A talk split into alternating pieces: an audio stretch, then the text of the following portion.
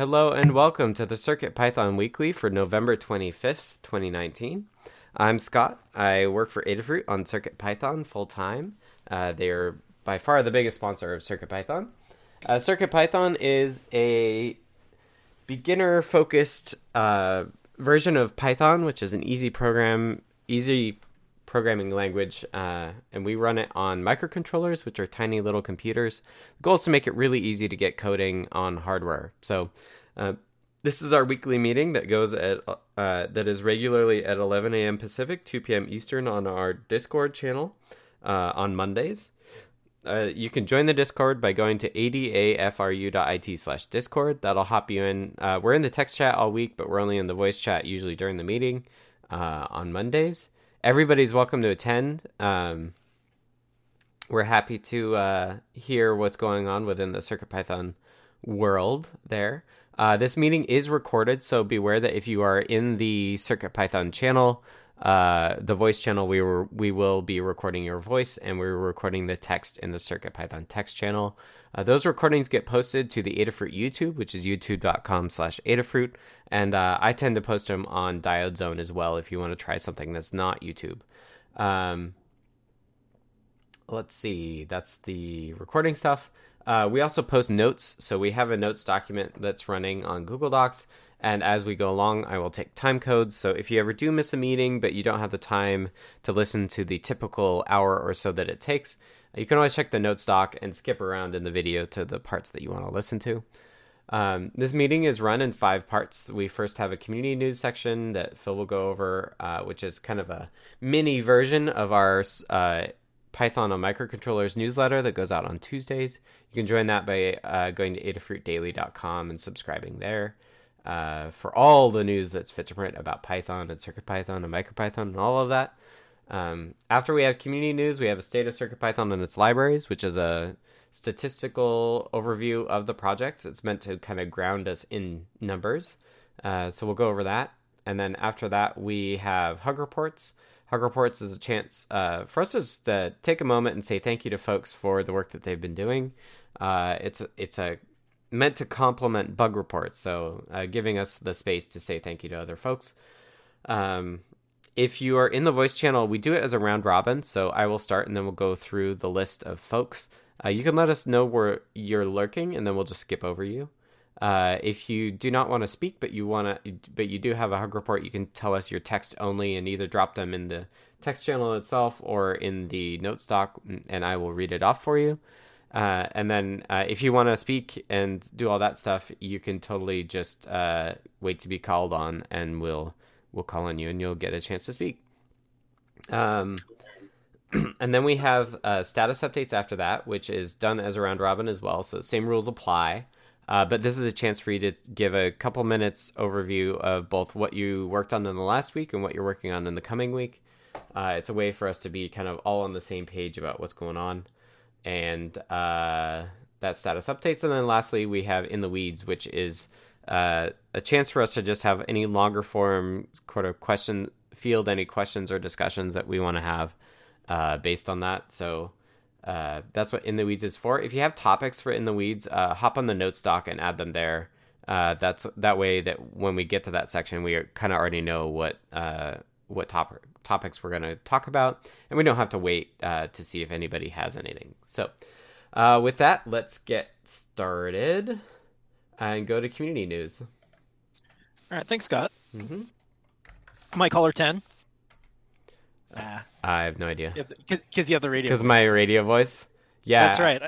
On WGET. W. Okay. B L um, N K A Blinka. Yeah. Yeah, these uh, radio jokes don't go over so well. All right, so the community news uh, this week, a little bit of reminder: CircuitPython 5.0 beta, beta zero is released. So if you want to help us test things out, we of course would love to hear about anything you run into here in the chat, but also pull requests, issues, and more. Time to update everything. Oh boy, yuck. Hey Charles, right. can you mute? that was like a soundboard. um, that you. was also from Radio Days. Okay, uh, next up. Uh, speaking of all the news that's fit to print, uh, Lady Ada and I go to um, newsstands. There's there's some still left, and there's magazines. So we do a tour of like what's on the cover of magazines, what are people doing, and the thumbnail in Discord has one of the things that we were looking at. Wired has a cool cover, but we also saw um, Python has a ton of resources and and more. Just not not Python as a specific organization, just Python in general. And when you look at the newsstands, you'll start to see. And I'm going to add these photos here since the thumbnail didn't quite get it. Um, you'll see there are lots and lots and lots and lots of magazines and books, and there are some familiar faces and names as well. So Sophy's wearable tech projects were there, Hackspace. Um, that, that's all CircuitPython, Python on hardware, and then lots of Python coding books. So that's kind of interesting. Uh, over the years, I think I've been doing this for maybe 15 years, taking pictures of what's on newsstands, and you can kind of see um, the, the the different amounts of popularity with either programming language or it's something that gets um, released. I think Google has their game system out there, but this is something we've noticed for a while, so I wanted to to get some photos about that. So we'll see. Um, maybe there'll be a Circuit Python magazine book type mm-hmm. entity soon too. Oh, um, mm-hmm. the Take Flight with Feather contest with DigiKey, Hackaday, and Adafruit um, is really, really taking flight.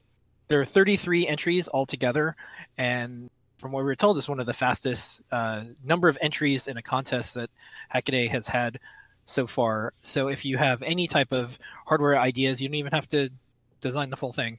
You can enter at hackaday.io, and I put the link in the chat. Um, speaking of newsstands from the other thing I was posting about, Hackspace has their um, issue 25 and it's Maker Christmas. There is tons of Circuit Python in this issue and Python on hardware, from Adafruit stuff to um, all the different boards. Uh, we're almost up to 100 that are supported. Uh, lots of stuff in there. So you can download it for free. You can put on a USB drive, give it as a gift. You can subscribe and you get a free Circuit Playground Express. You can also just buy a one off copy depending on where you are on planet Earth. Um, lots of little bits of tweets and news from um, SuperCon, and one of the things, and we don't ask for this, we just kind of like see what happens. People get something with Circuit Python on it, and they're saying how easy it is, and that's really what we're going for. Um, how easy it is, how simple it is, how fast it is, how easy it was just to plug it in, and you can just edit something right away. You didn't have to download anything. So all these things, um, that it's it's music to our ears um, sometimes literally. But that's um, that's good validation on, on, on our efforts. On the newsletter that I'm working on, um, I posted a link to the videos that um, Andy Hertzfeld did while at Apple from in like 1983, when they were talking about like there wasn't really a mouse and it wasn't really easy to use computers, and the the way they were talking about like how easy it was and how they were able to save so much time and do stuff, sounded very familiar um, to when we talk about Circuit Python and like all the time you're saving, all the things you get to do, and like how you're you're just working on the, the important things. You're not you know wrestling with software. Um, so, anyways, I thought that was kind of neat, and that'll be in the newsletter as well. Um, we're on Hackaday. Uh, this is neat. There's all these uh, little sculpture clocks and sculptures that people are making with wires, and uh, mm-hmm. they're using feather. So that's kind of a cute one. Um, if you have stuff like that, uh, let us know because we like to uh, there's there's the eyeball portion, you know, and it has little eyes, but there's also the the physical portion of it, and those are fun for people to see that it's not just code. You can also do things like crafts. Um, embedded computing design. They had a roundup of uh, SuperCon, and uh, I think it was Jeremy who was there. Uh, had a nice quote. Um, Scott was introduced as pretty much being CircuitPython. Congratulations, Scott. Um, the language that was used uh, to program the Adafruit Edge badge uh, the badges were conveniently set up so when plugged in, you can open up programs such as text editor and make modifications. So that's kind of nice to see. Um, another thing in the community, probably remember Max. Max does all sorts of Python and hardware and space. And Max teaches at Stanford, and they have the SAM 32. There is a um, whole new batch of them that they just released. You can see them on Twitter, and I also link to this. You can build your own. It's completely open source, and they have a ton of resources for anyone to make them themselves. Um, oh, cool! A little rendering on Discord to a cat. uh, one of our favorite open source hardware companies, Electronic Cats, is working on a BastWAN with SAMR34 compatible with CircuitPython. So that's a new upcoming board. I put that in the coming soon section. And Deshipu showed off a new Pew Pew an event just a couple days ago. Mm. So you can check that out. And I wanted to wish everyone happy holidays. Um, it's coming up. We're still going to be doing all of our shows. So show and tell on Wednesday, ask an engineer on Wednesdays. Noe and Pedro are still doing their show. Um, we're still going to be doing the newsletter this week and next week and all the way through the holidays. So please, you can add us or you can open up an issue or a PR, and we will add any Python on hardware news. And that is the community news. Awesome. Thank you, Phil. Um, all right. Thank you, Scott. Always really cool to see all the things that are happening.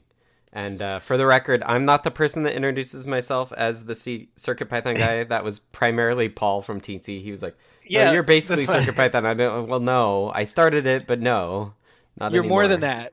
You're you're all the Yeah. the, sum, the sum is greater than the pieces. yeah, Circuit Circuit Python is much bigger than just me, just me for sure.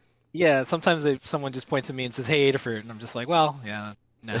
No, but All but that just goes to show you don't really understand what it is. all right. Well, thank you so much, Scott. Cool. Thanks, Phil. Okay, let's go to State of Circuit Python and libraries. So, as I said earlier, this is uh, kind of a statistic, objective view of the health of the project, meant to really ground us in how things are going, uh, rather than just all of our our good feelings, which are great as well. But we'll get to those later. Uh, so overall, uh, in terms of statistics, we had uh, 21 pull requests merged uh, from nine dif- different authors. So thank you to all the authors there. Um, a couple folks who look new to me: uh, Tayden, Johannes, and uh, CBYR2401 uh, look like all new contributors. Rafa Gould, I think, is relatively new. Uh, did the Korean translations for a long, long time, and it sat there and sat there and sat there. And thanks to Jeff uh, Epler, we got those in. So uh, thanks to you both. Uh, we had six reviewers: uh, Kattni, Dan, Lydia, myself, Jeff, and Melissa. So thank you to reviewers as well. Uh, as always, um, thank you to folks who review. It's kind of an un, un, unsung uh, task. So it's always good to uh, hop in. If you see a change, uh, test it out. Let us know it works for you. Um, it's just incredibly helpful. Um, okay, so issues wise, we had 19 closed issues by seven people and seven opened by seven people. So we're net down by 12, which is kind of amazing. Uh, we're not usually down by 12, so good job, everybody, on that. Uh, really happy to see it. Um, overall, uh, Dan released 5.0 Beta 0, which is super exciting. That has the new BLEIO uh, changes in it, and it basically is getting us to the point where uh, we're getting closer and closer to thinking of 5.0 as stable, um, which is really exciting. We're doing some really cool stuff with BLE, so if you haven't played around with BLE or wireless in general, I highly recommend it. It's been super fun uh, because I haven't really until now either. So uh, please check it out. Let us know what you find. Uh, if you have random BLE devices around your house, uh, we'd love to get CircuitPython work- working with them. So reach out and let us know what you got to. Okay, uh, core wise, uh, this is where we get into uh, a little bit more detail about what's going on on the core C side of CircuitPython. Uh, we had eight pull requests merged from six different authors. Uh, CBYR 2401 and Rafa Gould are the new folks there, and we have five reviewers. So thanks again to our reviewers. We have 13 open pull requests. We've actually knocked out um, either by closing or merging the old ones. So our, our oldest PR now is only 113 days old, which is about what a third of a year or something. So uh, great job on that. We have a lot more that are are much fresher uh, PRs. So keep up the good work there, uh, getting PRs pulled in. Thank you to everybody who's done that. Issues wise, uh, we had one closed issue by a, a, single person and four open by four people. So uh, we're we're not helping the the overall issue count at all. Uh, we have a total of 197 open issues, and you can check the notes doc for a link to that um, to see all those issues. Uh, we have active mile, milestone breakdowns. Uh, I won't cover those except for the fact that we have zero issues that are not assigned a milestone, which is pretty awesome as well. So good job, everybody there, kind of keeping track and, and grooming our issues. So thank you, everyone there. In the notes, we also have download stats by board and by language. Uh, so if you're curious about that, take a look. Uh, 5.0 beta 0 is the latest unstable release, and we've had 207 downloads of that. Uh, we've had uh, over 19,000 downloads of 4.1.0. Uh, it's been out forever, uh, but it's interesting to see that that number still seems to be going up. Um, so thanks to everybody there as well. And let's go to Kattni for the library overview. Thanks, Scott. So we had uh, across all the libraries 13 pull requests merged by five authors, including Tayden and Johannes, and by five reviewers. We currently have 29 open pull requests. Um, a few of them are fairly recent, uh, a bunch of them are not, and we still uh, need to put some effort into going through that and seeing um, what we want to do with the older PRs. We had 18 issues closed by seven people and three open by three people, leaving us with 131 open issues. If you would like to see that list, you can go to uh, circuitpython.org slash contributing, where uh, we have all kinds of library stuff available. Um, if you are looking to contribute to CircuitPython, uh, it's a great way to get started is to get involved with um, helping out with the libraries, either by reviewing PRs or uh, checking out issues. Um, we try to keep a list of good first issues for people who um, are new to things. And if you are new to things, we have guides on how to get started, and we are always available to help you. And we want to do that. So let us know, and we can try and find something that works for you uh, to get started.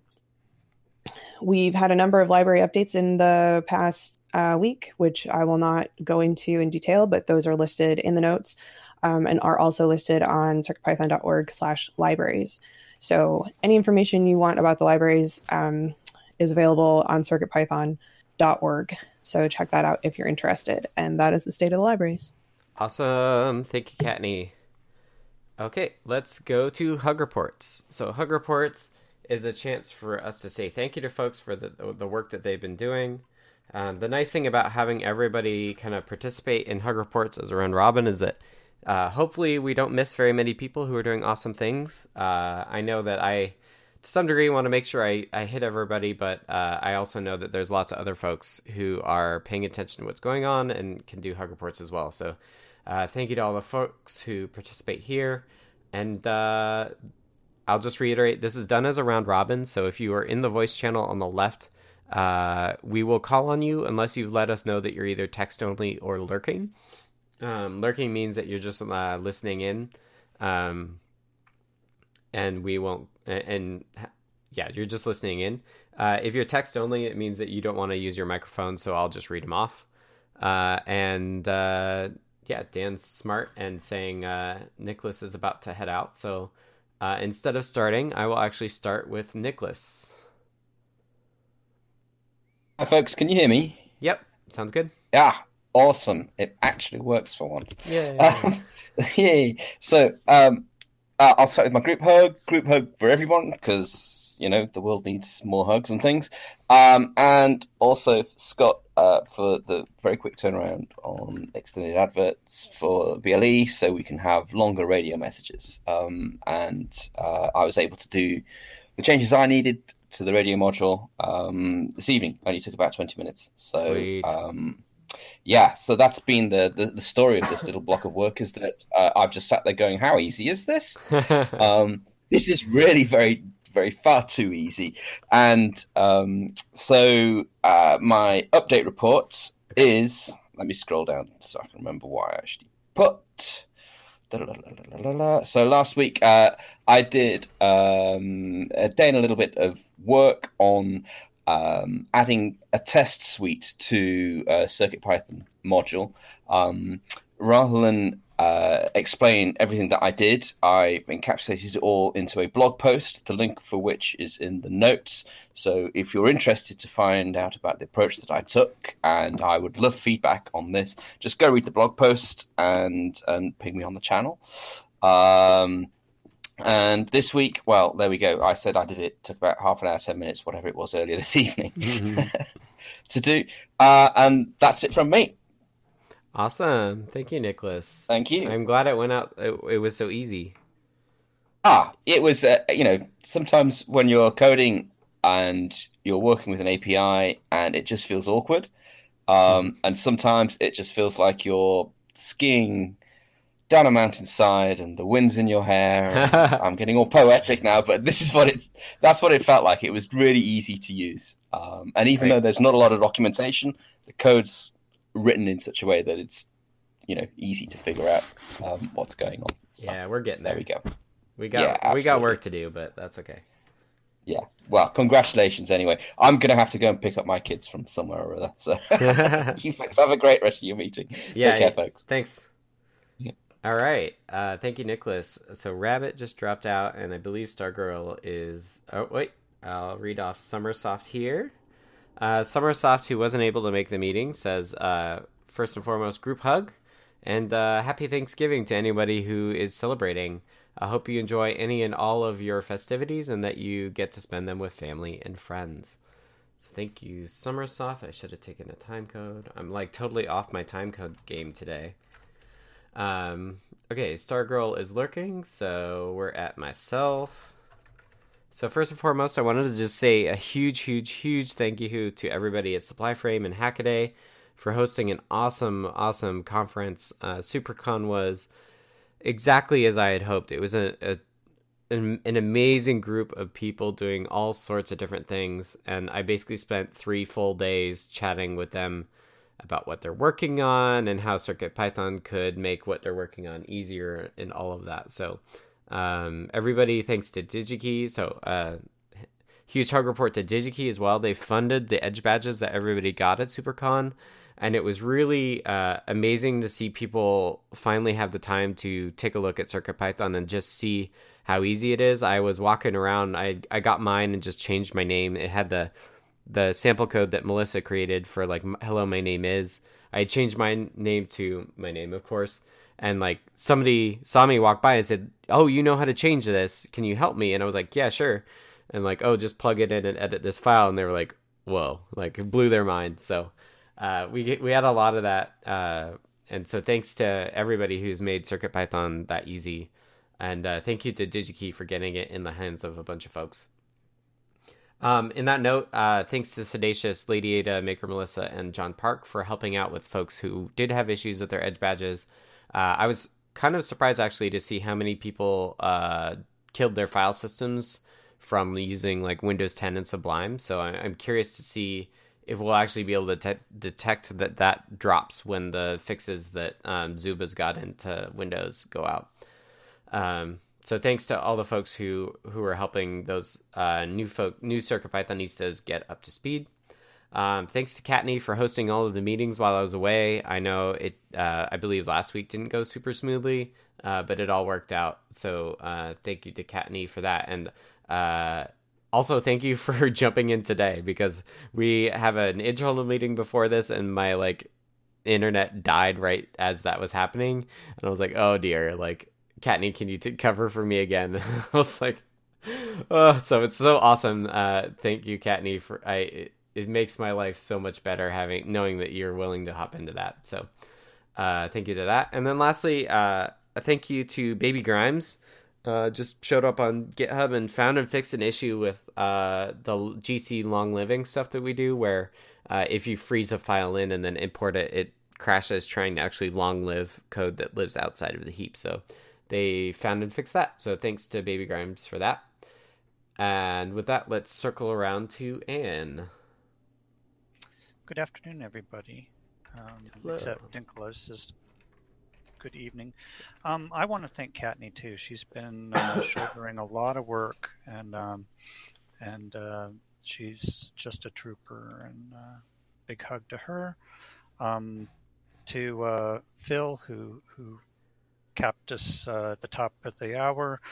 Um, he did the Circuit Python newsletter, and uh, it was, I think, the biggest yet. I I judge them not by like length, but how many images that Mhm. he puts in them, and it was 97 images. So um, it was a huge issue, and uh, I think what made it really great was uh, all of the uh, participation at the at the super conference, Scott, that you were Mhm. talking about. It uh, I apologize I didn't go, but um, it was wonderful on my end watching you all in near real time on social media, just uh, meeting people and making quick hacks. Um, uh, uh, I'll give a hug to Maker Melissa, who worked with uh, Emily um, on their uh, on their badge hacks. I mean, that was brilliant.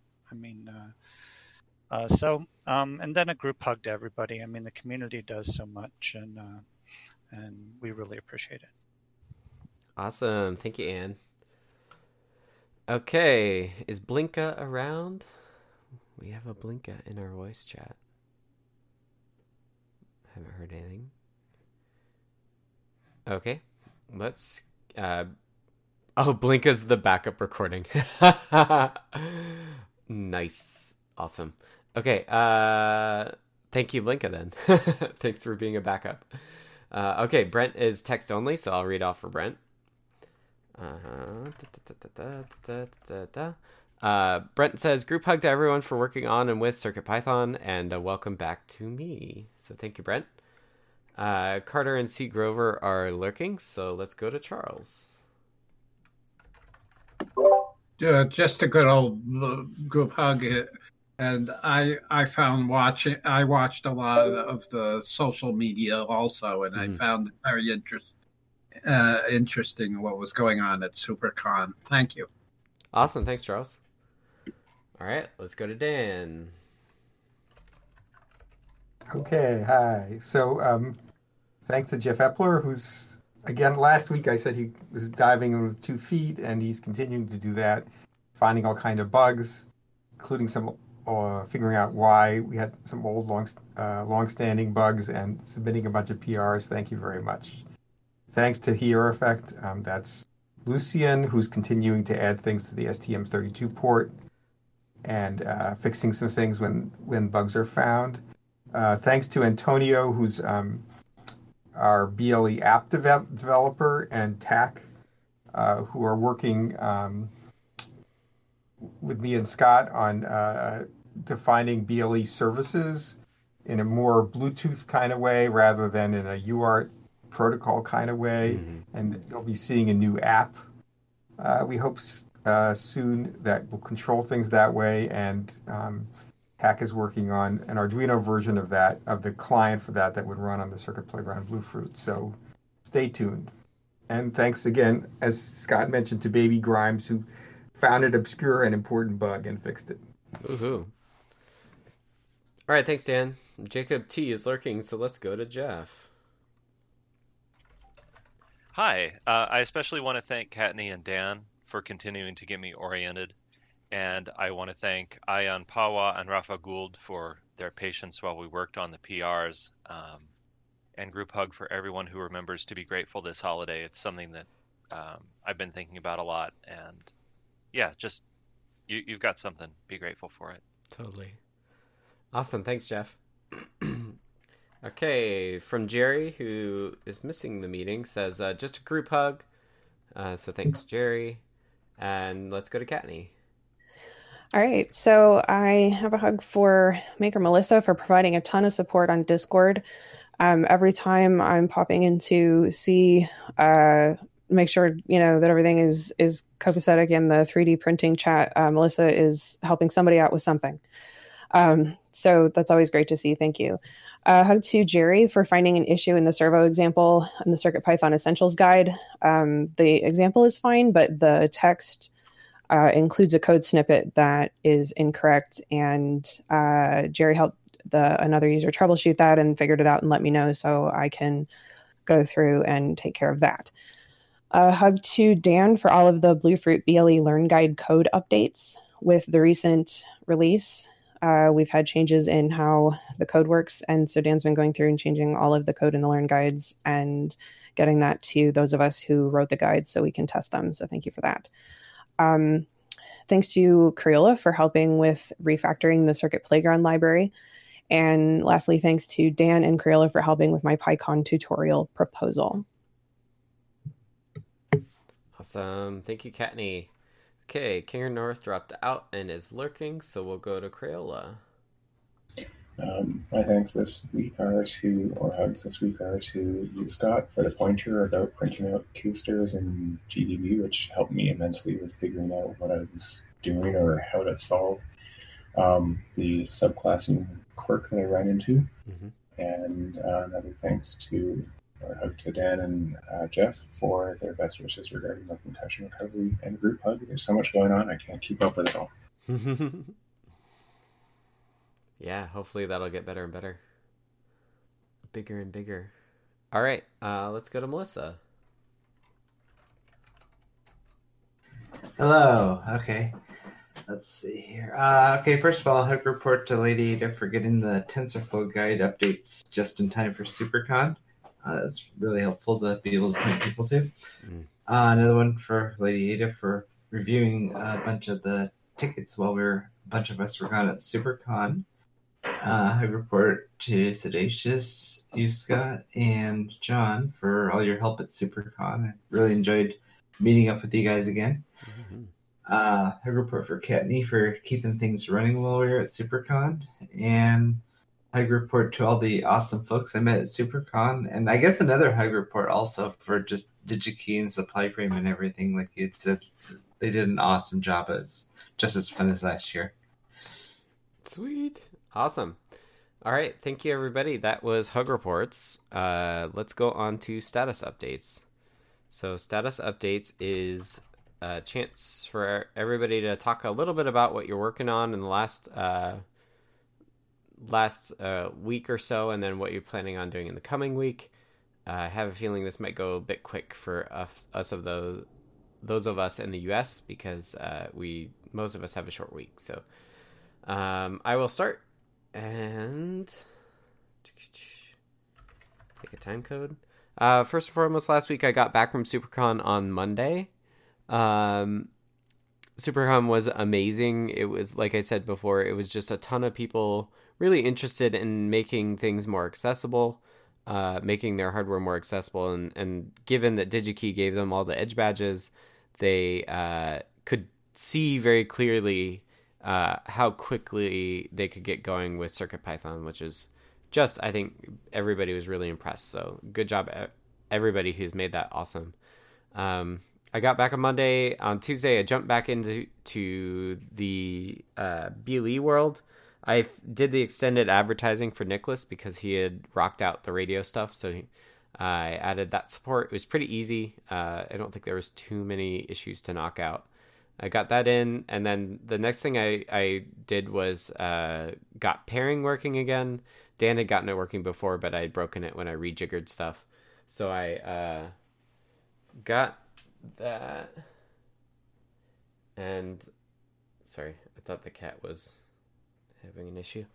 Um, so I I got pairing working, and then I got uh, Apple Notification Center service demo going, uh, which is not checked in yet. But for those of you with iPhones, it basically allows you to list all of the notifications that show up on your home screen. Um, so you can get references and IDs for all of those things, and then you can ask them things like, "Oh, what is the full message? What is the title? Which app did this come from?" Uh, and when was it posted, that sort of thing. Uh, so that's gonna be the foundations for some really cool stuff, and I've got to tweak that some more. Um, but for now, I kind of like roughed it out, and and we can refine it later. Uh, I then went from the ANCS stuff to uh, BLE HID, which again Dan had had working, but uh, I rejiggered stuff, so it was broken. I managed to get it working on my Mac because I had like the problem turns out I would like swapped some of the hex digits in the report IDs. So I once I fixed that, I got it working with Mac. I did. I still haven't gotten it working with iOS though, which is just weird. And Dan was awesome, and and I was bouncing ideas off him. And uh, we have a couple other things to check with that um, that I will do today. And then I uh, also want to poke around more with like uh, having CircuitPython connect other Bluetooth devices, like initiate the connection, which is known as like the central role. So I have like a Bluetooth mouse and a Bluetooth keyboard and a Bluetooth gamepad and uh, two Sphero devices that I kind of like all try to. I'd love to control from CircuitPython. So I think uh, tomorrow that's kind of what I'll jump into and see see how far I can get. Um, for those of us in the U.S., uh, we have a holiday called Thanksgiving on Thursday, which is tends to involve a lot of travel and stuff. So I'm not uh, personally, I'm not traveling, but I uh, my wife has Thursday and Friday off, so the plan is that I will not work on Thursday and Friday. Um, I have a lot of just like house stuff to do, and then we're running a half marathon on on Sunday, so uh, we'll be busy with that. And I'm also baking an apple pie to bring to uh, dinner on Thursday night, so I, I will be a little bit busy on Wednesday. I'm actually hoping to show the apple pie as my show and tell uh, on Wednesday evening, which I think would be kind of funny. Um, and then the last thing that I have for this week is uh, John Parks uh, doing a BLE related advertising project, and I just need to sync up with him and get him the code uh, to get going on that. So um, that's my week, and let's circle around to Anne. Okay, um, I'd like to go over a few things uh, that are going on that you all might like to check out. Um, see. As uh, I mentioned, the Python on hardware newsletter, or Python on microcontrollers. I should change that. Um, it's an email you get once a week um, on Tuesdays, and it has the very latest news. I mean, uh, mainly Phil is is compiling it pretty much all weekend. So it when you come into the first part of the week, it is the latest. is not rehashed or anything. So um, we encourage you to consider subscribing at adafruitdaily.com. Um, but you know, no news is is complete without contributions from the community, um, you can go to GitHub and um, do issues or pull requests to let us know some of the news, and then we can look at uh, incorporating those. And that provides a lot better snapshot than we might get. So uh, we encourage you to do that. Um, if uh, you're not really an email fan, I try to get a lot of stuff up on Reddit um, if you're a Reddit fan. So um, you can go to uh, the CircuitPython subreddit and see what we've got. And uh, let's see, oops, edit, undo. Okay. I'm doing this from a text file and I just wonked it. Um, we really focus on our Twitter account, the Adafruit Twitter account. Um, there's a CircuitPython Twitter account. You can totally follow it, but a lot of that is sent over from the Adafruit account. So if you want a broader picture, go ahead and subscribe to Adafruit um, mm-hmm. uh, at Adafruit. Um, excuse me, the dog. But okay, that's all I got for today. Thank you, Anne. I think your dog has more dad though. Okay. Sorry, I do have a cold. Uh, let's go. I will read off for Brent. Brent says, uh, last week finished up work on a secret Adafruit project. More details in December. I got sick. parentheses, darn you, winter. I totally relate to that. Um, did a bit of MATLAB work and remembered why I like Python. Uh, this week, continuing with that project and wrapping it up in the next week. Thank you, Brent. Okay, Carter and Seagrover are looking, so we'll go to Charles. Well, I don't have a whole lot, but uh, I'm I uh, I've started an interesting thing. I found I found an article about tearing apart an old toy keyboard and then using mm-hmm. the keys keys Ooh. as a, as a uh, imp, uh, and creating a MIDI, uh, your own MIDI controller out of it. So that's what I'm t- going to start tinkering with. Could so, you post the article, please? I'd love to see that. I'll find. I'll find it. I'll find it again and post post where it is. Awesome. Yeah, I'm like I want to do BLE MIDI and like that something like that is perfect for adding BLE MIDI support. Yeah, because it, it, you it would be very useful to uh, you know how to how to how to read mm-hmm. like a 61 or a uh, 49 or a 25 25 key keyboard right you know, without a whole lot of lines and that's a, that's ba- that's basic uh, uh, circuitry that hmm I learned about, you know, on a on a very primitive state when playing around with with the old seven segment LEDs. How to get multiple LEDs on one set of eight eight eight lines. Right, right. Okay. Yeah, cool. That sounds awesome. Yeah, please link me Have to a that. have a happy thank have a good Thanksgiving You too, Charles. to everybody. All right, let's go to Dan. Okay, so um, as uh, Kattni mentioned, uh, we we have a bunch of learn guides already that we're using um, the tentative BLE API that we'd already introduced uh, earlier in CircuitPython, but that was revised. Scott revised that to be more general, and so I've now gone through all the learn guide code and updated it to the new uh, API, and you'll gradually see the examples and code things changing in the guides as those get um, tested and uh, the PRs get approved. And we'll update the learn guide text too, which usually doesn't refer to the doesn't explain the code in detail, so there's not much revision to do. Mm. And the next thing I've, I'm doing is that um, I'm going to, Limor's asked me to try to talk to some, uh, we, there are BLE light bulbs available. Some of them are just dim, some of them have multiple colors. And so uh, we have a learn guide on such a light bulb, which is now unavailable. And so we need to try to find a substitute for that, at least one substitute for that light bulb so that people can continue to try this out. So that's, I'm going to be ordering some light bulbs and seeing what I can do with this over the next few days. Nice, that sounds fun. I was just looking up at my light fixture going, I should put a different light in it. And then I could Bluetooth control it. Well, I'll figure out which ones, but I'm not sure yet. There's too many Yeah. to choose from. I gotta figure out what form factor this one is as well. Anyway, sounds cool. Thanks, Dan. Okay, Jacob's lurking, so we'll go to Jeff.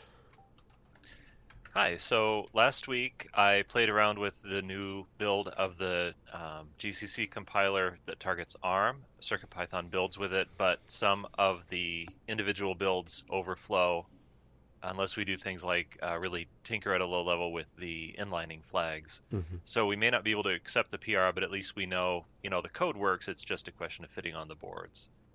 Uh, I worked on a PR to reduce the time in the background tasks.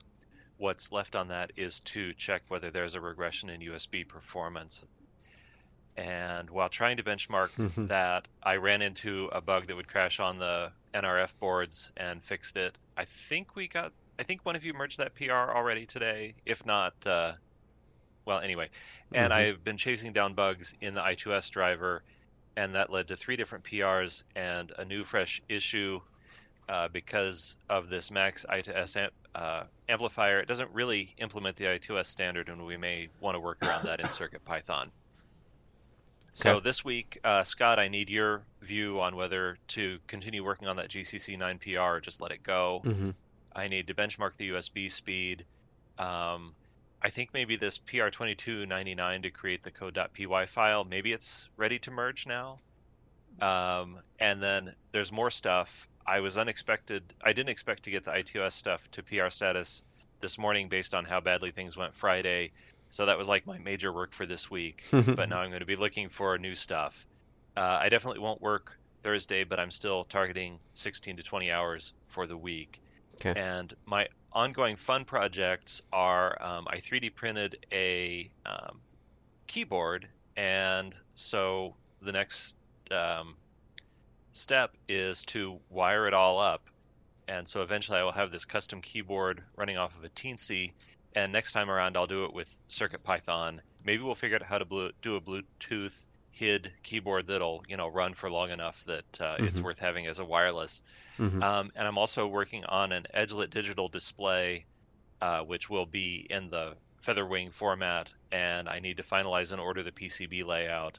Hmm. I've got these really neat looking uh, laser etched slides that I'm going to light up with individual LEDs Mm. so that hopefully you can show the numbers 0 through 9 and then make a clock out of it or something.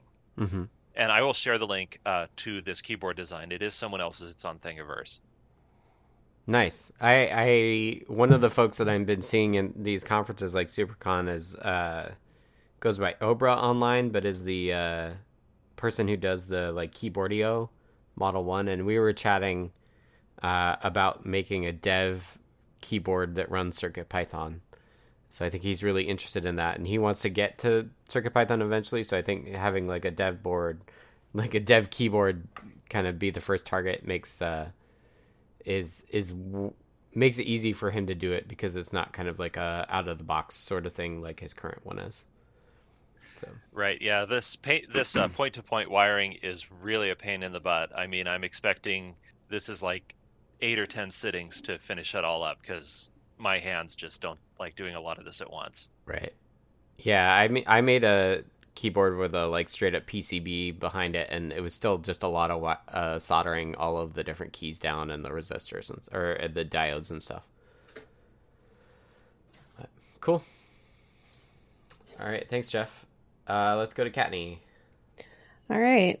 So last week, uh, finished up a guide for the new e-ink gizmo. Um, so that should be coming soon. Closed out a bunch of GitHub issues uh, as per the state of CircuitPython and libraries.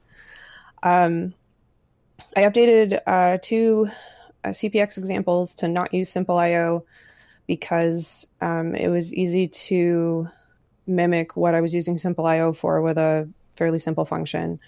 And it means that there are no examples in the CPX uh, repo anymore that require another library. So all of it will work Nice. um, with yeah with just the CPX lib. So Mhm. that was was good. And I refactored the entire Circuit Playground library and added support for Bluefruit, um, including two new features for the Bluefruit module that we had requested multiple times um, for CPX, but it just wasn't going to fit. Um, I had uh, closed out PR actually with the code. So it's fairly easy to add uh, loud sound and sound level. So now you can print the sound level um, to use that as a threshold or something to that effect, and then you can use a loud sound as a with a configurable threshold as a input. Um, so you can clap and make it light up or or something to that effect. Um, so that is complete. So basically, it's the same concept as CPX, uh, but it all works on the CPB now. So Nice. hooray! Um, this week, uh, a couple of fritzing objects. We have two new OLED displays with um, stemma. Well, they're not new, but they're the they're redone with stemma connectors, so plug and play OLEDs. Um, so I need to do fritzing objects for the stemma revisions, and then also start the or if I get to it anyway, start the fritzing for the Feather e-ink friend, which is coming soon. It's not out yet. Don't ask. Um, I think I wanted this. you did actually. It turns out it was a request from you, um, and Yay. your video disappeared in that meeting right before she showed it off. Oh, yeah. so um, yeah, so she's got a she's got a panel of them, um, but they're not uh, obviously ready yet. Sweet. Um, I'm so and- lazy. well, like yeah, feathering your your OLED's done, um, Yep. or your inks rather. Um, so I need to update possibly a couple of Bluefruit guides um, that may have changed because of the BLEIO updates that were released in Beta Zero. Um, Dan updated all the code uh, for all of us who wrote these guides, and it is up to us to test it on our setup and um, make sure that the guides reflect the changes. Uh, I'm pretty sure that the guides that I wrote were written with the fact that it was going to change in mind. So I feel like there's not actually a whole lot that I have to do, which is good. Um, but it still need to go through and make sure that all those are set to go. There is uh, the typo that Jerry found on the servo page in the essentials guide. So I need to uh, fix that. Um, I'm going to be going through and updating the first guide I ever wrote the piano in the key of lime guide. Um, someone was uh, running through it and needed some troubleshooting from one of our amazing uh, community helpers um, on discord but it was brought to my attention that the guide is woefully out of date um, and after reading through it uh, there's a lot of stuff that could be updated. So i'm going to take the time and do that and get it so it's pointing at um, our current installs and not referring to CircuitPython 2x, uh, and so on and so forth. Um, and also, while I'm doing that, I'm going to be testing it on Circuit Playground Bluefruit, uh, just for the purpose of making sure that everything that we have works on Bluefruit. Um, especially since we have the new version of the library, so it will be very easy to update the code. Um, it's a short week this week for pretty much all of us. Um, I should be around through Wednesday, uh, and um, I'll be traveling over the weekend, uh, but I will be back Monday. And that's what I got. Awesome. Thank you so much, Kattni. Uh, I thought of piano in the key of lime when I was in the Florida Keys. okay, let's go to Crayola. So last week I continued working on PixelBuf uh, subclassing support and finally got around to got it to a point where I was able to submit a PR that doesn't break the build uh, in the unit tests. However, it did involve changing the signature of one of the built-ins. And I would like to talk about that in the weed section if we have a chance. Mm-hmm. Um, not sure if there's any other way of doing it, but that's why we have the weed section to talk about it. Um, and then I will. I also did a small amount of work on um, getting NeoPixel and uh, DotStar to work against the changed um, API for PixelBuf. Um, this week, uh, because it is a holiday week here, and I'm just taking a few days off from my Canadian work, because um, I'm in the US for Thanksgiving, um, I will use some of that time to work on PixelBuf again. One of the things you do when it's not your day job.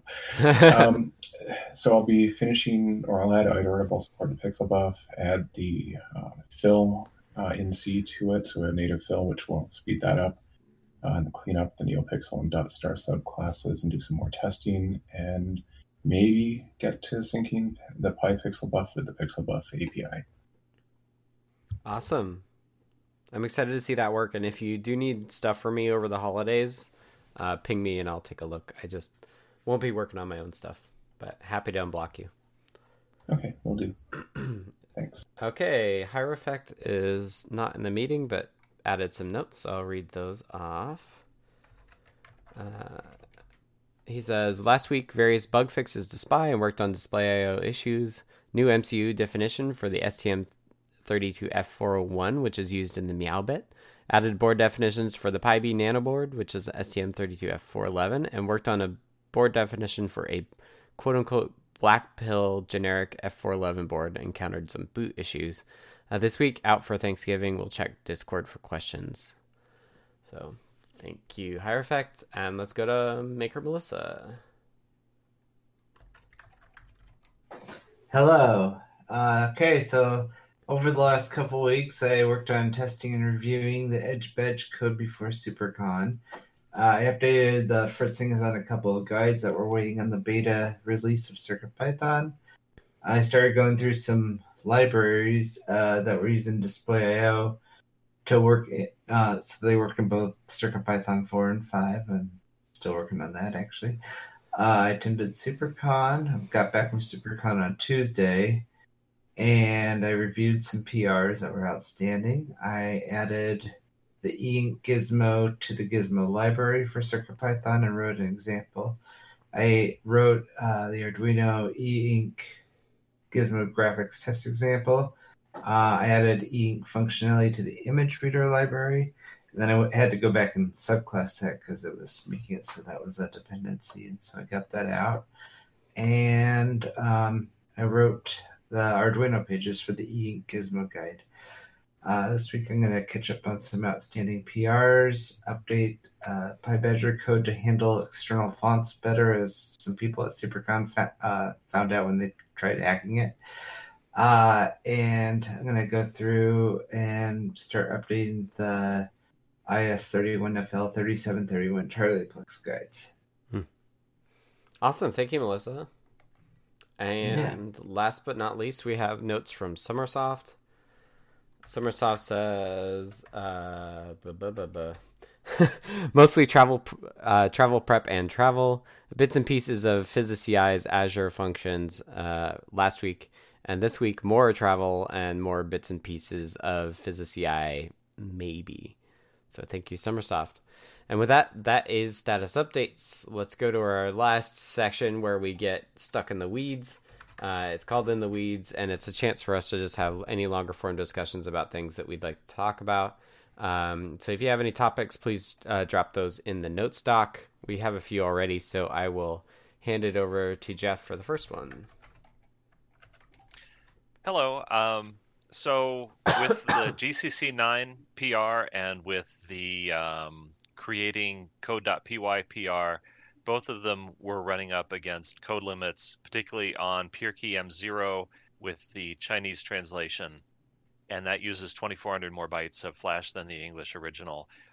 Something is going to have to give, and I saw a couple of possibilities. I don't know what possibilities anybody else sees or if there's a plan. Uh, one would be in 6x, you drop the translations for those boards altogether. You know, you're on an M0 non express, it's resource constrained, you're going to live with English and like it. Uh, we could declare 5x the last version for it and continue to bug fix it for longer. So call 5.0 kind of an LTS. Um, and then, as far as other solutions that wouldn't degrade functionality, maybe we can put the translations on the file system, or maybe we can improve the compression and push this out a little bit further. Uh, so those are my ideas. I am curious what else uh, anybody thinks, or if uh, there's another solution I don't see. Uh, so I would not, um, I would not drop translations. I think it's too valuable of a thing. Um, but one thing that we could think about dropping is actually the console, like showing up on screens. So one of the things that costs a lot of space is storing the built-in font. Uh, and I think right now, if we have, I think right now, if we have display IO, then we support that as well. Which I guess for the pIRkey, we definitely don't. Um, yeah, no, I don't think that has the font uh, storage in it. I bet that the Right. Delta is a lot bigger on the builds that do have fonts. But right now, Right. on an Express build, we're fine. On M4, we're fine. On uh, NRF, we're fine. So it's really just the M0 parts. Well, but that's that's not always been the case. Like, there's been a number of times where Dan and I have had to basically find space for the things that we want to do, and like, it's just the reality of adding stuff. like I, I said this in the chat earlier, so like, it is unfortunate that for folks like the folks that you're helping with the new contributions that they run up against this, but the reality is is that as we add code, we make it bigger. Um, so I would say like I I don't really like the idea of like fix like having 5x be the last M0 version cuz M0s are by far the more the most things that we've we've sold and and supported. Um kind of the way that I imagine it is just like as we add new functionality, most of that's gated on like a module by module basis. And so new modules just don't end up in the M0 stuff. Uh, and therefore the size doesn't really change. Um, that obviously didn't like display IO was one of those things that added a lot of space, but in general, I think this is going to be a problem there. I don't think there's anything we can do to avoid it because even if we get to a point where we have free space, like we end up filling it. so like it's just a fact of life of that that that we're running so close on on code size. One optimization that I know that we could do uh one is we could compress queue strings. So um the actual like queue string tables are not compressed even though like all of our error messages are. So you could uh if you look in the one of the generated files by the compression, it actually tells you like how many bytes is taken up by uncompressed queue strings. That's something we could think about, and we could also think about um, compressing strings as we load them into RAM, uh, which would be kind of cool too. And then um, the other thing that I was targeting for uh, code size is all of the type objects that are created are actually pretty large. They're like um, they're like 160 bytes per type or something, where a lot of the fields are all the same. Um, so, for example, like all of the different exception types are uh, types that are stored in code, and there's like features like the protocol or whatever that is not used very often. So, I was thinking about splitting uh, the type object into two, where you basically say like this type has special features, and like add a flag, and then point to like the second struct that stores the special feature related things when you need it. That's an interesting idea, especially since I just chased around a lot of code related to that. yeah, yeah. So you may have seen that that there's there's kind of like a bunch of pointer fields that are usually the same, but a few in a few cases they're different. Um, yeah, and it's probably worth a uh, exploring in a fair bit more detail because there's a lot of things that look like they could be rearranged, moving away from direct compatibility with MicroPython and the internals, and free up a bunch of memory, clean up or change some of the calling conventions to make them easier, which might lead into part of in the weeds I wanted to talk about later. Yeah, but we can always, we, if it really is in core MicroPython, we can always point it out to Damien and offer it a PR up back upstream. Um, I like Jeff's had some experience with that as well, and it doesn't always go quickly, but um, it's good. It's good to let him know what we're finding. Yeah, and he will often see an angle that I just didn't, you know, due to so much more in-depth experience with it, and Right, that's right. a beneficial thing too. Yeah. And I was going to say that. Well, when we get to you, Roy, I was going to tell you to talk to MicroPython, to talk to Damien. Yeah. Um, okay, let's Jeff. Let's go to your second one. Uh, sure. I want to talk about what uh, people, reviewers prefer with the PRs. Uh, with the audio stuff, I ended up filing three PRs because I saw it as three different. Uh, I found three different aspects that I saw to the problem. Mm-hmm. Uh, do people want to see three PRs and they're each touching on one aspect of a problem, or one PR that covered all three things? What's better? I mean, some of these PRs they were like two lines, and maybe that's too small. I don't think there's anything is too small. I, I, if, if you're just fixing them all at the same time, I don't mind you putting them together, because, just in terms of waiting around for the builds to finish. Yeah, So, that's true. I, I don't think there's a really if they're related in some way, or even if they're not. You know, I've sometimes like noticed something and just fixed it at the same time. Yeah. So I just I would just I I don't think there's I don't think you need to feel like you need to chop them up into logical units. Right. At the same time, if you have a simple one and you want to submit it, there's no reason not to go ahead and do that Right. because it should be fixed right away or something like that. So All right. Well, let me that- know anytime I'm just filing too many little PRs and making more noise than uh, progress. Yeah, I mean that doesn't worry me at all. Like small PRs are easy to review and they're easy to get merged in. So in general, I like small focus PRs, but as Dan says, like don't go out of your- out of your way to do it. Like Dan's done a lot of reviews for me, and it's like there are always just random things that I've kind of come across as I'm doing something larger. Uh, I definitely aspire to do more small PRs, so I was happy with how last week went. But I tend to do larger stuff, which uh, I kind of I want to be good about doing smaller PRs. So um, I don't think you'll ever have too many. All right. Thank you. Mm-hmm. All right, and lastly, let's go to Crayola. Okay, so um, one of the things, or I guess I should give a bit of context here. Um, in implementing PixelBuf and making it so it could be a subclassable native and being able to have auto show work during index operations or subscr, um, I Mhm. needed to be able to call back to a subclassed um, object or subclass's show method or a method on a sub uh, that was in MicroPython or CircuitPython Right. in order to call whatever driver is appropriate to output pixels. And the way that um, MicroPython and CircuitPython implement uh, is that if um, that it may end up recursively calling using um, instance subscr, which will then call MP object subscr again Mm-hmm. um, but it uses the class context when it does the instance subscr. Changing that uh, broke the unit tests and actually had a bunch of behavior problems. So I had to revert that approach. So what I had tried doing initially was um, tracking or uh, basically um, abusing um, the uh, object or the MP object sentinel, or I can't remember which one it was.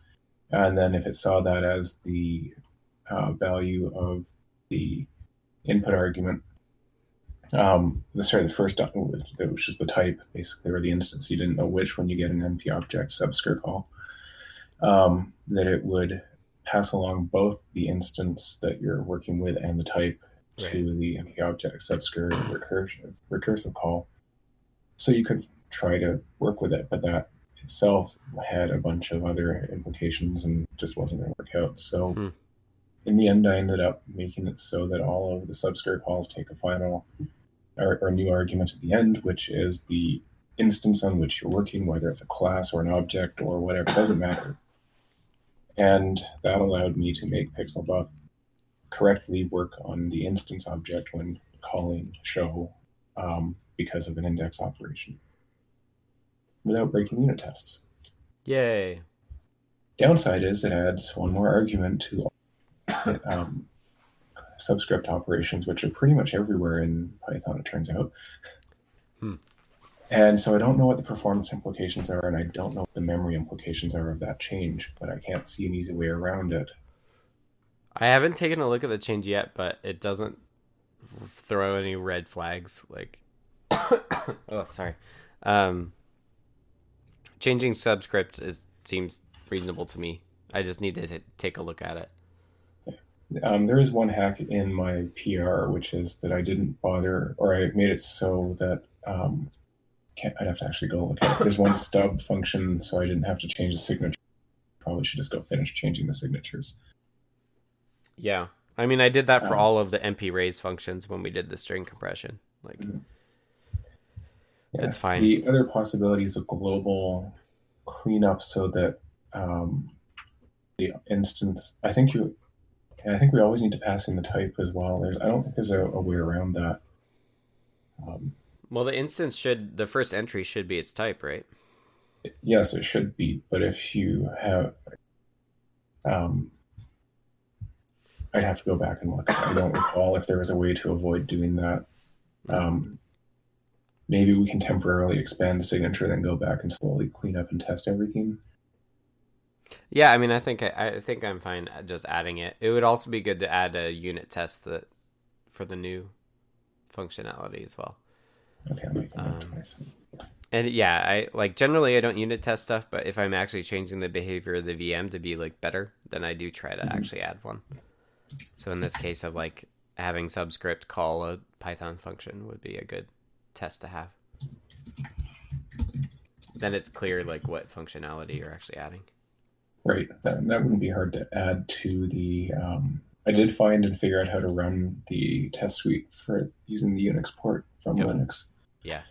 Um, had, had to do it in a VM, uh, which leads to my next in the weeds if anyone doesn't, if there's no more sort of guidance on the subscript signature change. Well, I just wanted to ask is there any way before the display IO changes to demonstrate that there that this problem or limitation exists?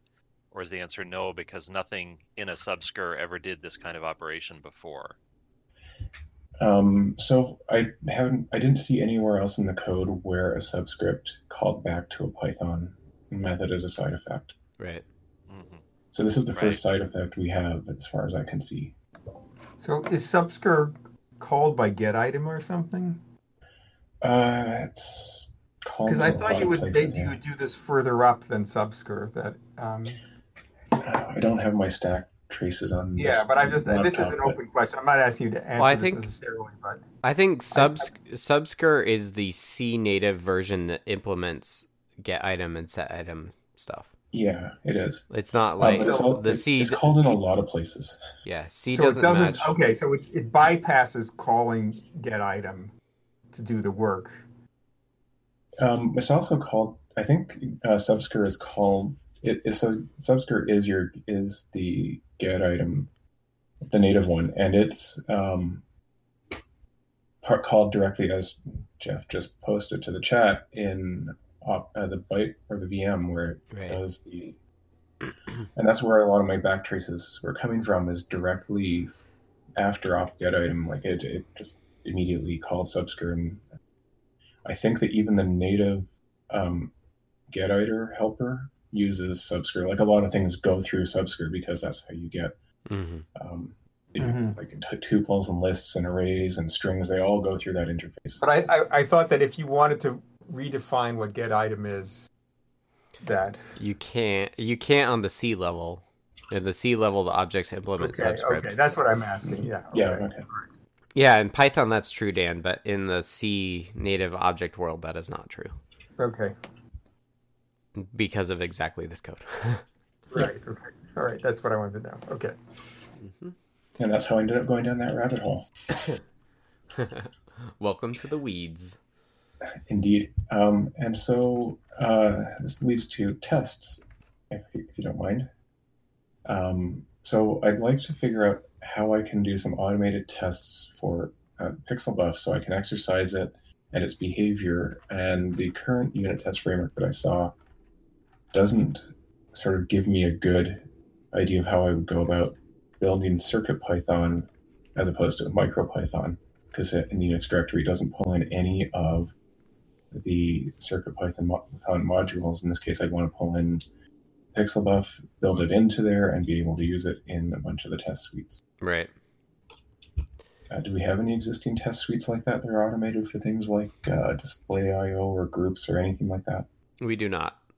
Okay, Um, so I th- I think in your case because PixelBuf is like not port specific, I think Mhm. figuring out how to add it to the Unix port would be good, and then Okay. reusing that infrastructure is a good way to start. I would actually, uh, my feeling for all the display I/O stuff was like I re- I would actually like to set up uh, C level unit tests. mhm. Um, I think that would be really beneficial. Um, but yeah, it's we don't have a good testing story, and so it's kind of just a like, yeah, uh, that's good intuition. Feel free to like try to help us establish what that is. yeah. So I think that you're right about the adding it to the Unix port was what I was thinking we would do. I just didn't know if we were trying to keep that like it used to be in MicroPython. No, no, I mean the like MicroPython. MicroPython's Unix port is trying to be more than kind of what we use it for. It's trying to be like an alternative to CPython, where we don't care about that at all. Like the only reason for us to maintain it is exactly like this unit testing, like the VM level unit testing stuff. So it's totally fine if you want to add add a new module to it. Okay. Yeah, if in the end it resembled CircuitPython more closely, that will enable us to test various things. I don't know which ones, but you know, hypothetically, we make a I2S testing thing or a audio I/O testing thing, and they would talk to virtual devices and let you Mm-hmm. run your code against them. Right. That would be pretty awesome. It would also be awesome if I could build that for um, Mac as well, but I'm not going to spend the time on that right now. You couldn't get it running on Mac. I don't recall what was failing about it. It was probably one of the libraries, and I just didn't want to spend the time. Okay, so I I've gotten the Unix uh, running on Mac and and uh, testing and stuff. The one thing that I have to do, I think, is uh, package config issue Yeah, it was at least Around- a package config around. It was either uh, lib FFI, I think. and there was also the axTLS. Yeah, I think I think it's just a matter of cleaning it in the right order. It's a little picky. Yeah. And then for the libffi stuff, you have to um, set an environment variable that tells it where brew installs it. But Yep. um, I Yeah, can help. I can help you get that going. Or or Mike I just clicked play on the VM that mounted the directory and didn't make in that. Fancy. cool. Well, yeah, uh, I have gotten it working on Mac. So if you do want to get rid of the VM, just let me know. Okay, thanks. Okay, and with that, uh, let's wrap up. Uh, it's been over an hour. Thank you to everybody who joined. This has been the CircuitPython Weekly for November 25th, uh, 2019. This is a weekly meeting we have at 11 a.m. Pacific, 2 p.m. Eastern on our the Adafruit Discord server. You can join it by going to adafru.it slash discord. Uh, we're in there all week. Uh, we're in the voice chat just during the meeting. Uh, this meeting has been recorded and will be posted on the Adafruit YouTube channel, youtube.com slash Adafruit, along with podcast services. So if you want to subscribe and listen to just the voice, uh, especially my radio voice this week, Um, you can subscribe on most podcast services. I haven't heard from anybody who hasn't been able to find it. So uh, if you're unable to find it on a podcast service, let us know and we'll get it on there as well. Um, next week should be as scheduled uh, because it's not a holiday week. Um, so we'll see. Let's see, is that it? I think that's it. Um, again, uh, if you want to listen or want to receive the Python for Microcontrollers newsletter, you can go to adafruitdaily.com and sign up there. Uh, you'll get, we had the community news section. It's just like five times that much uh, interesting stuff. So I highly recommend it. Um, a lot of work is put into it. And, and if you ever have ideas or articles for that, um, please let us know as well. Uh, this is it actually goes on to goes out on Tuesday exactly because we have this meeting on Monday where we can hear about all that stuff. So um, let us know all the cool stuff we're working on. We'd love to share that with more folks. And I think that's it. Uh, thank you to everybody again for attending, and we'll talk to you all next week. Thanks, everyone. Thank you.